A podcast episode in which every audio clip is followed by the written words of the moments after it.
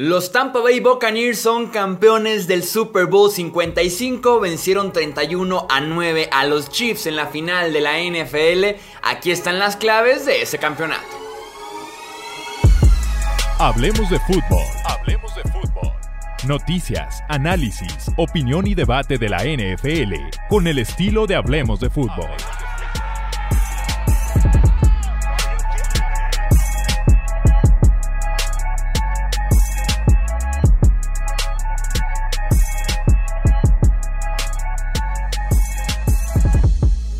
¿Qué tal amigos? ¿Cómo están? Bienvenidos al episodio de claves, de conclusiones, de lecciones que nos dejó el Super Bowl 55, el último partido de la temporada. Yo siempre disfruto esos partidos.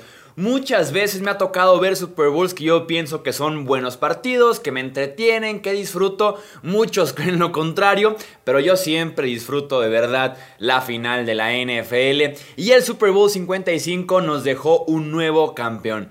Por segunda vez en la historia, los Buccaneers son los monarcas de la NFL, esta vez en la edición 55 del Super Bowl, eso sí con otra actuación magistral de su defensiva, como la que vimos hace 18 años ya, en aquella temporada 2002, en la que Tampa Bay le ganó a los Oakland Raiders en San Diego.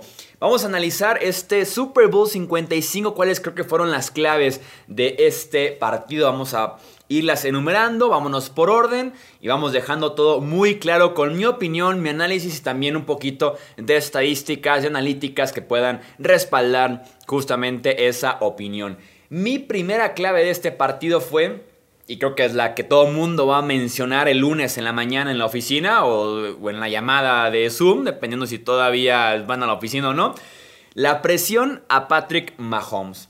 28 presiones en total a Patrick Mahomes. En un inicio del coreback en la NFL, el récord era de 16 según Pro Football Focus. Entonces, casi el doble de presiones. Yo nunca había visto a Patrick Mahomes corriendo tanto por su vida. Y en estas jugadas, o sea, sobre todo tan seguido en las que corría hacia la derecha, se volteaba a la izquierda, regresaba a la derecha, eh, recibía de todos modos el golpe, alcanzaba a soltar el pase. Entonces fue una verdadera locura el calor, la presión que le puso eh, la defensiva de Tampa Bay. Y si bien es mérito de lo que hizo la línea defensiva de los Bucks, también tenemos que culpar a la línea ofensiva de los Kansas City Chiefs algo que mencionamos bastante en la previa del partido, de que iba a ser muy posible que los Bucks con apenas cuatro defensivos pusieran bastante presión y justamente así fue. Justamente así fue. Me encantó esa estadística de Next Gen Stats, eh, que es proveedor de la NFL.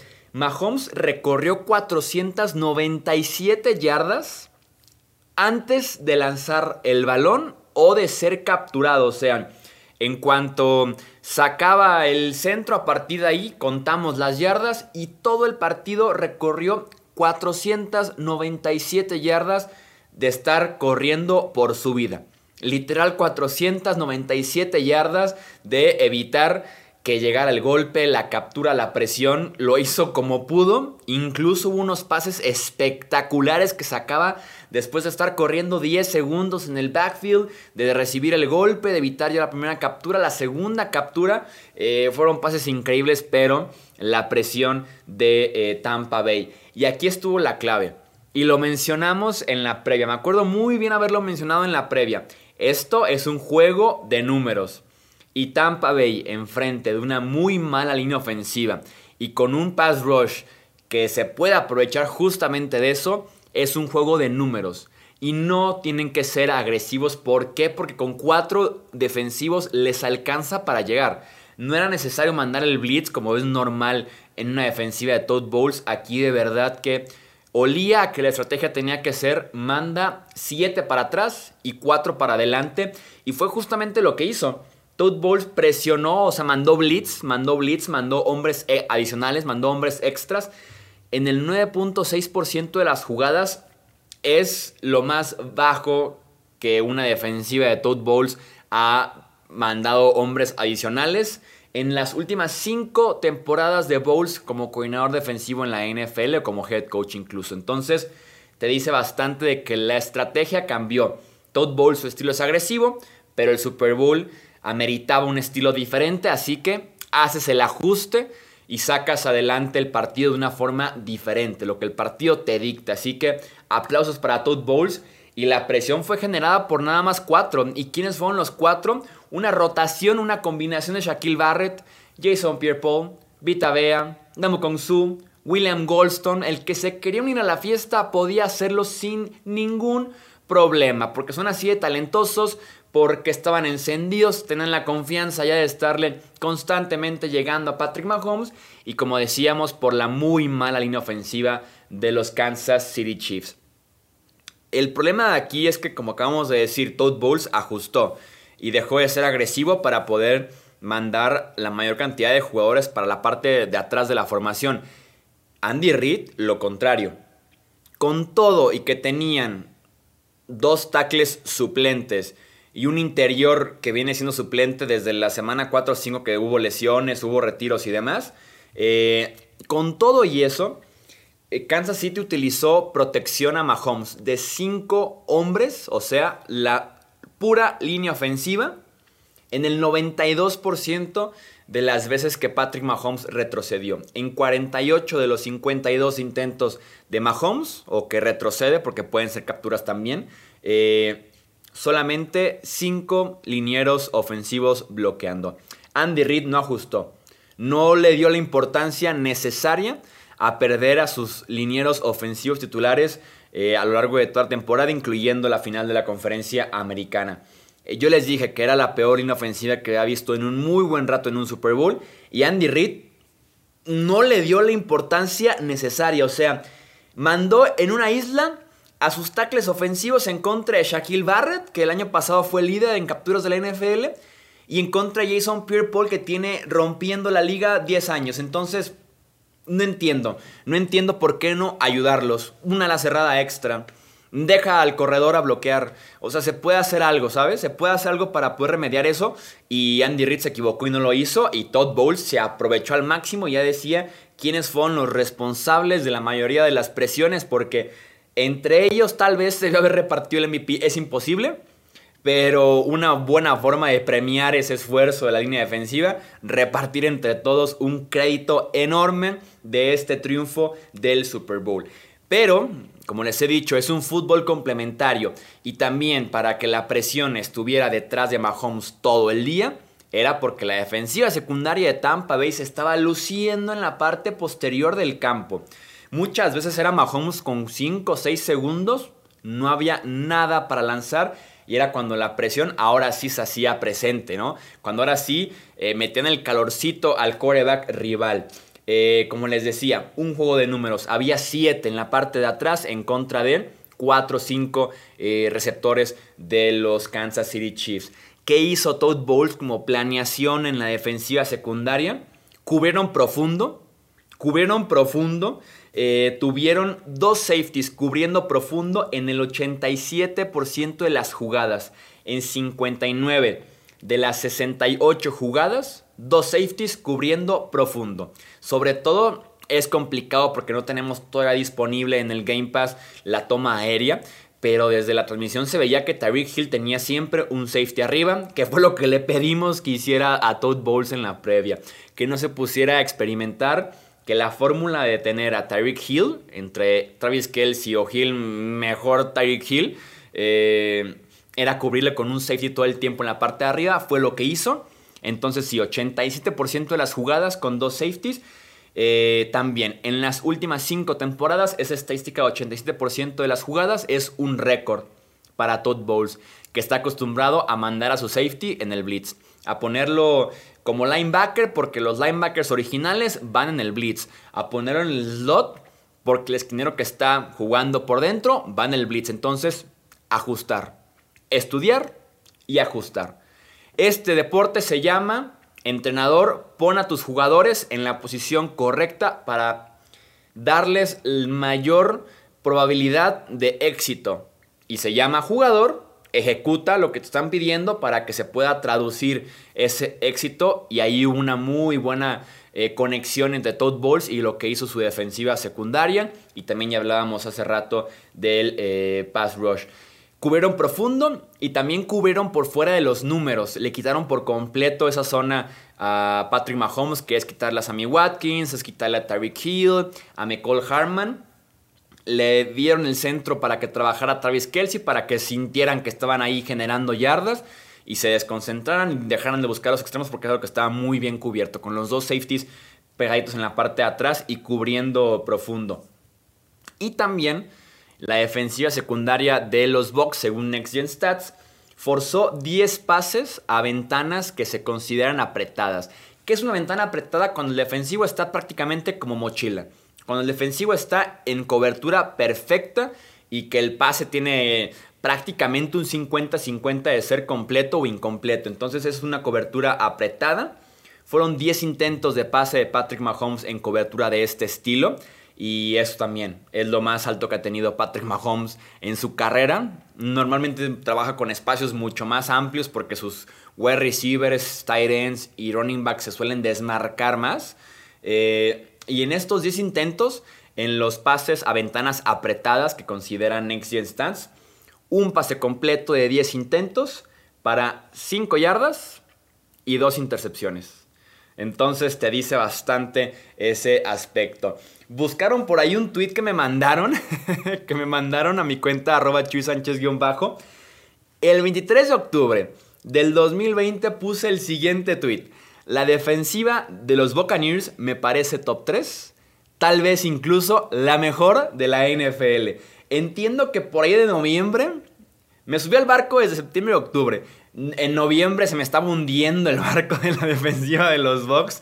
No tenía como defenderlos ya. Con todo y que creía que era la mejor defensiva de la liga después de 7 semanas de temporada. Eh, pero ya para diciembre y sobre todo para enero salieron de esa tormenta, la superaron y nuevamente cerraron con un partidazo. Fue como la joyita de la corona, ¿no? Las ceres en el pastel, el Super Bowl.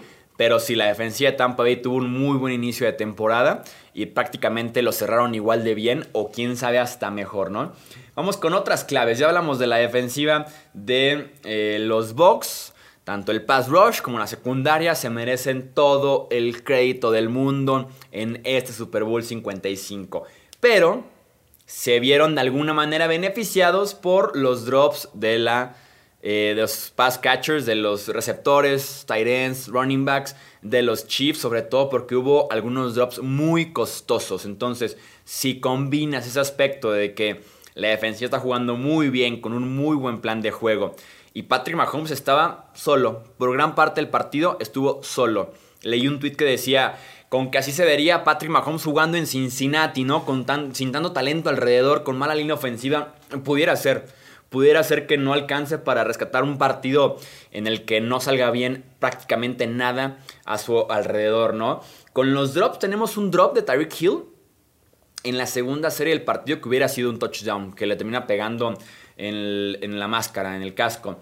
Tenemos un drop de Travis Kelsey también en tercera oportunidad en la tercera serie del partido que termina en el despeje que después se repite porque hubo un castigo y que es un muy mal despeje y que termina en puntos para Tampa Bay. Entonces por ahí tenemos ese drop de Travis Kelsey y tenemos otro drop de Darrell Williams en cuarta y ocho, todavía con 13 minutos por jugar en el cuarto cuarto que hubiera sido el touchdown. Hubo mucha desconcentración y frustración en ese costado ofensivo de Kansas City. La siguiente clave en el Super Bowl 55, Tom Brady y sus pases cortos. ¿Qué más podemos decir de Tom Brady? Antes de pasar al tema de las estadísticas, los pases cortos que les quiero decir, lo que tengo preparado.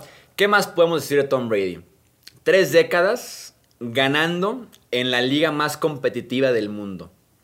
¿Por qué es la más competitiva? Por el tema de los contratos, el tope salarial, el sistema del draft, la agencia libre los cambios que hay en staff de cocheo, en jugadores, en gerencia, en dueños. Es la liga más competitiva del mundo. Eh, y Tom Brady lleva tres décadas ganando en esta liga, en la NFL. Como les decía yo en la previa, Eh, Tom Brady, la conversación del mejor coreback en la historia de ese barco ya salió hace muchos años del puerto. Ya está más que decidido, por lo menos en mis ojos. Pasamos ya a que es el mejor jugador en la historia de este deporte. Fácilmente, fácilmente. Y tenemos que empezar a preguntarnos o a tener ese debate de si es el mejor deportista en la historia. Si es el mejor deportista en la historia, ya fuera de Estados Unidos, fuera de las ligas. Eh, si queremos incluir a Pelé, a Messi, a Michael Jordan, a Michael Phelps, a Usain Bolt, eh, a, no sé, a Yogi Berra, eh, no sé a quiénes quieran incluir en el debate, pero hay argumentos muy claros, a Roger Federer, Rafael Nadal, hay argumentos muy claros para nombrar a Brady el mejor deportista en la historia. Sin importar el deporte, sin importar la liga, eh, la competencia, no sé. De verdad que es un debate que se puede tener, seguramente nunca se acabaría, pero ya estamos llegando a esas alturas. O sea, somos afortunados por vivir la era de Tom Brady, somos afortunados por poder eh, disfrutarlo desde la temporada 2001 hasta la temporada 2020 y las que se vayan acumulando. 10 apariciones en el Super Bowl, 7 veces campeón, dos franquicias diferentes, 5 veces MVP del Super Bowl en esos 7 anillos eh, que ganó, uno que perdió en contra de Filadelfia, si lo ganaba era el MVP por cómo rescató a su equipo sin defensiva, sin receptores. Eh, una locura, es una locura lo de Tom Brady, ya no hay adjetivos que puedan describir lo que es su carrera, eh, el impacto que tiene, ya lo vemos en diferentes franquicias, el cambiarse a una franquicia que es históricamente perdedora como la era, como es la de Tampa Bay, como lo puede dejar de serlo muy pronto. Em, en año de pandemia, sin off-season, sin training camp, sin pretemporada, eh, nuevo staff de cocheo, un inicio complicado, eh, nuevos compañeros, nuevo estado de los Estados Unidos, nueva conferencia, nueva división con Drew Brees. Nueva conferencia con Aaron Rodgers ahí también eh, peleando. Y en un año hacer los campeones del Super Bowl es, como, como les digo, se acaban los adjetivos para describir ya a Tom Brady. Pasamos pues al Super Bowl 55, lo que les decía, los pases cortos. Qué diferencia, ¿no? O sea, ¿qué pasó con la ofensiva de, de Tampa Bay? Que lanzaba largo. Se pueden dar cuenta cómo es importante un staff de cocheo para decirles, Todd Bowles cambió por completo su mecánica de llamar jugadas, ¿no? Dejó los blitzes y se fue para atrás y nada más cuatro a presionar al quarterback. Y aquí con la ofensiva pasamos una ofensiva súper vertical. Brady fue líder de la NFL en yardas por intento de pase, en lo largo que estaba lanzando. Y en el Super Bowl, corto, corto, corto, corto. Fueron solamente creo que cuatro pases arriba de 20 yardas, lo cual es rarísimo para Brady en un partido con Tampa Bay. 2.27 segundos tardó Brady en lanzar el ovoide. Es lo más rápido que lo ha hecho desde la semana 17 del 2016, o sea, todavía cuando estaba en el sistema antiguo con los New England Patriots, ¿no? Para evitar la presión de Kansas City, apurar decisiones, aprovechar los matchups que se le presentaban desde antes del snap, ¿no? Eh, todos los pases de Brady vinieron, los pases de, touchdown, perdón, los tres pases de touchdown vinieron de play action, utilizaron mucho play action, mucha finta con el running back y al lanzar el ovoide. 43% de sus pases eh, fueron viniendo el play action y como les digo, incluyendo los tres touchdowns. En esos pases de play action, en ese 43% de sus intentos, 10 de 13, 135 yardas, tres touchdowns y un intento, unas yardas promedio por intento de 10.4. Entonces fue una brutalidad lo que hizo Brady con el play action. Los linebackers de Chiefs y los safeties por estilo y diseño son muy agresivos, se mueven muchísimo, son oportunistas, buscan la intercepción, la jugada grande. Entonces es una defensiva agresiva que no busca eh, detener en yardas, que no es una buena defensiva realmente, es una defensiva oportunista y agresiva y aprovecharon la agresividad de Kansas City a su favor con el play action. Eh, aparte que los wide receivers de Tampa, noche gigante, eh, noche brutal. De los, eh, los de los wide receivers de Tampa. había una separación promedio de 4 yardas entre el esquinero de Kansas City y el wide receiver de Tampa Bay en los intentos de pase de Tom Brady. En el 62% de sus intentos, el wide receiver tenía 3 o más yardas de separación con el defensivo más cercano. Entonces fueron pases rápidos y sencillos porque, como les dijimos en la previa, la clave era quién ganaba sus enfrentamientos temprano en el down y claramente son los wide receivers de los Buccaneers. Otra clave, la línea ofensiva de los Bucks dominó, mantuvo limpio a Tom Brady. Apoyados, claro, por los pases cortos y rápidos, pero fue un excelente nivel de la línea ofensiva de Tampa Bay. Apenas fue presionado Brady cinco veces. ¿Y qué encontrábamos cuando buscábamos en derrotas de Brady en postemporada o en Super Bowl específicamente? Presión, presión, presión. Y aquí solamente presionado cinco veces en todo el partido. Respeto para la línea ofensiva de Tampa Bay. Además, el espacio que tenía para correr Ronald Jones y también Leonard Fournette. Es una línea ofensiva que establece la intensidad y además la personalidad del equipo. Y todavía se siente un peso más fuerte en este partido del buen nivel de la línea ofensiva de Tampa Bay, porque su contraparte, la de los Chiefs, fue una basura.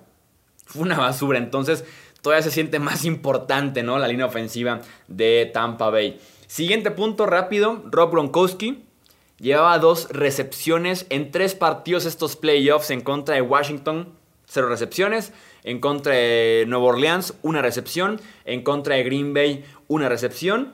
Y resulta que explota en el Super Bowl. Me recordó mucho a los playoffs, o a los, últimos playoffs de Gronkowski, con los Pats todavía, que ganan el Super Bowl 53 en contra de los Rams de Los Ángeles en Atlanta, en el que Gronk se sacrifica en cada ronda de los playoffs, bloqueando, bloqueando y bloqueando se sacrifica en ese sentido.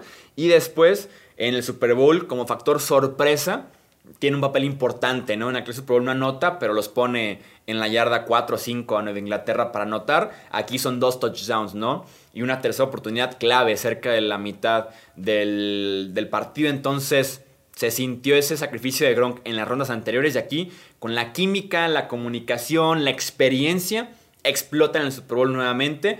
Creo que son 14 touchdowns entre Brady y Gronkowski juntos en postemporada, nuevo récord. Dejaron ya atrás la dupla de Jerry Rice y Joe, Montana. Eh, y sí, Gronkowski, un impacto fuerte en el Super Bowl. Cuatro anillos ya para Gronkowski. Se mete ya la conversación de los mejores jugadores en la historia de la liga. Creo yo que hay una brecha grande entre Rob Gronkowski siendo el mejor tight end en la historia y quien sea que ustedes quieran que pongan como segundo lugar en la historia. Sea Tony González, eh, Shannon Sharp, eh, Antonio Gates, Kellen Winslow, el que ustedes quieran. Creo que hay una brecha importante. Travis Kelsey tal vez. Hay una brecha importante entre el primer lugar que es Gronkowski y el segundo mejor Tyrant en la historia de la liga. Y eso me lleva a otro punto. Adquisiciones de los Bucks. Tom Brady, adquisición de agencia libre, MVP del Super Bowl. Gronkowski, lo sacan del retiro, adquirido en un cambio con los Pats. Dos touchdowns. Antonio Brown, cortado por Raiders y Pats y que parecía un dolor de cabeza, lo traen como agente libre. Touchdown en el Super Bowl. Leonard Fournette, cortado por los Jaguars a días del inicio de temporada, lo traen. Touchdown. Tristan Wirfs en el draft. Un home run, ese pick de primera ronda de Tristan Wirfs, el tackle derecho de los Bucks un equipo que estaba 7-9, con un montón de intercepciones. Eran un par de piezas las que hacían falta. Eran por ahí un detalle aquí, otro detalle por acá, otro por acá. Y eran campeones del Super Bowl, o por lo menos contendientes a hacerlo. Y allí tenemos los resultados. Tengo dos puntos más para cerrar. Uno de ellos, los castigos de los Chiefs. Sobre todo son cuatro castigos los que tengo aquí apuntados. Eh, que marcaron fuerte el rumbo del partido. Eso sí, la cantidad de yardas que Kansas City regaló en castigos en la primera mitad fue la cantidad más alta de yardas este año en la NFL en temporada regular y en postemporada. O sea, se podría decir que en castigos fue la peor primera mitad de todo el año en la NFL qué mal momento tener esa primera mitad tan lamentable en un Super Bowl, ¿no? Hay una intercepción a Tom Brady que es anulada por un holding. Y la serie termina en 7 puntos. Sobre los holdings que hubo en la primera mitad hubo mucho debate en redes sociales. Me parecen holdings mm, controversiales no porque no lo sean, sino porque en postemporada estaban no marcando esos holdings. Eran holdings que en la postemporada normalmente los dejan jugar y que me sorprendió que los marcaran. Creo que en temporada regular sí eran holdings, en playoffs rigurosos, rigurosos. No diría que es un robo, tampoco dirán que eran clarísimos. Son holdings rigurosos, insisto, en temporada regular si los marcaban, en postemporada no estaban marcando tantos holdings como fue el caso del Super Bowl. Tenemos otro castigo que eso no tiene nada que ver con controversia, que es un offside de un defensivo que no se supo alinear en un gol de campo de los Chiefs. El gol de campo había sido bueno, el offside se marca, primero y 10 y la serie termina en touchdown. Eso no tiene nada de controversia, ese es un error clarísimo por parte del jugador de equipos especiales. Tenemos la interferencia de pase cerca del medio tiempo que pasa de estar Tampa Bay en su 42 hasta la 24 de Kansas City. Interferencia clara en la que tropiezan a Mike Evans. Y tenemos otra interferencia de pase en esa misma serie que pone a Tampa Bay de la yarda 9 de Kansas City hasta la yarda 1, que es de Taran Matthew a Mike Evans. Esa también me pareció algo rigurosa. Creo que era un contacto normal típico de zona roja en la que sí o sí hay que ponerle las manos encima al wide receiver. Además de que el pase me da la sensación de que es inatrapable. Creo que esa interferencia sí se puede eh, levantar sin ningún problema. Y ya para cerrar me gustaría hablar de Andy Reid. Me dio risa porque creo que esta temporada me convertí como en el analista de coaches oficial de NFL en español cada semana venía aquí a hablar de retos, de que por qué pidió tiempo fuera, de que por qué la retó, de que por qué corrió en lugar de pasar, de que las analíticas decían que se la jugara. Como que me convertí en analista oficial de coaches este año. Y en cuanto pasó lo de Andy Reid, me llegaron mensajes directos, me llegaron tweets diciendo, habla de Andy Reid. Entonces ahí va mi explicación de Andy Reid, de qué estaba haciendo al cierre de la primera mitad me pareció, en mi opinión, una buena decisión pedir tiempos fuera. Tampa Bay estaba ya ondeando la bandera blanca, dispuesto a irse 14-6, me parece, al medio tiempo. Si tú tienes tres tiempos fuera y a Patrick Mahomes esté jugando bien o no, a Patrick Mahomes te gustaría darle una última chance. Entonces yo estoy de acuerdo con el proceso y el razonamiento de Andy Reid. Fue un mal resultado, pero fue un muy buen proceso. Y eso yo lo voy a aplaudir siempre. La ofensiva de los Chiefs estaba estancada. Por lo que tienes que darles por lo menos volumen. ¿Qué es volumen en este caso? Darles una serie adicional. Cuando los Bucks te dicen que no están interesados ya en anotar antes del medio tiempo. Ok, entonces tú sí toma esa serie adicional porque además tienes la primera posición de la segunda parte. Entonces, tu ofensiva está estancada darles volumen, darles otra chance de anotar, porque no están anotando, pues dale otra chance, y otra chance, y otra chance hasta que puedan anotar. Entonces, me parece un buen razonamiento por parte de Andy, simplemente no salió. Tenían a Tampa Bay en tercera y una. Los tenías a una jugada de darle el ovoide de regreso a Patrick Mahomes con 40 segundos por jugar y la oportunidad de descontar un poquito en la desventaja que tenían, ¿no? Insisto, me parece un buen razonamiento. No salió el resultado, simplemente no salió le dieron vida a la ofensiva de los Bucks, que termina justamente en 7 puntos, por que supieron mover la bola, por la interferencia de pase primera, por la interferencia de pase segunda, una muy buena ruta de Antonio Brown en zona roja. Entonces, una combinación de factores, pero no me parece tampoco como para crucificar a Andy Reid por pedir tiempos fuera antes de la segunda mitad. Eso es todo por este episodio de claves. Llevo ya media hora casi aquí cuando suelen ser episodios un poquito más breves.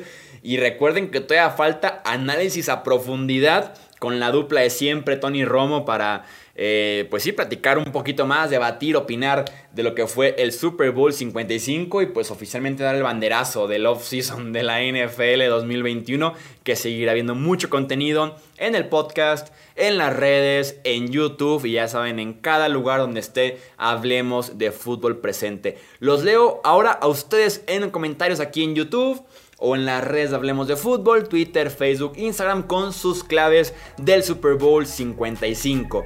Yo soy Jesús Sánchez y eso es todo por este episodio. Gracias por escuchar el podcast de Hablemos de Fútbol. Para más, no olvides seguirnos en redes sociales y visitar hablemosdefutbol.com.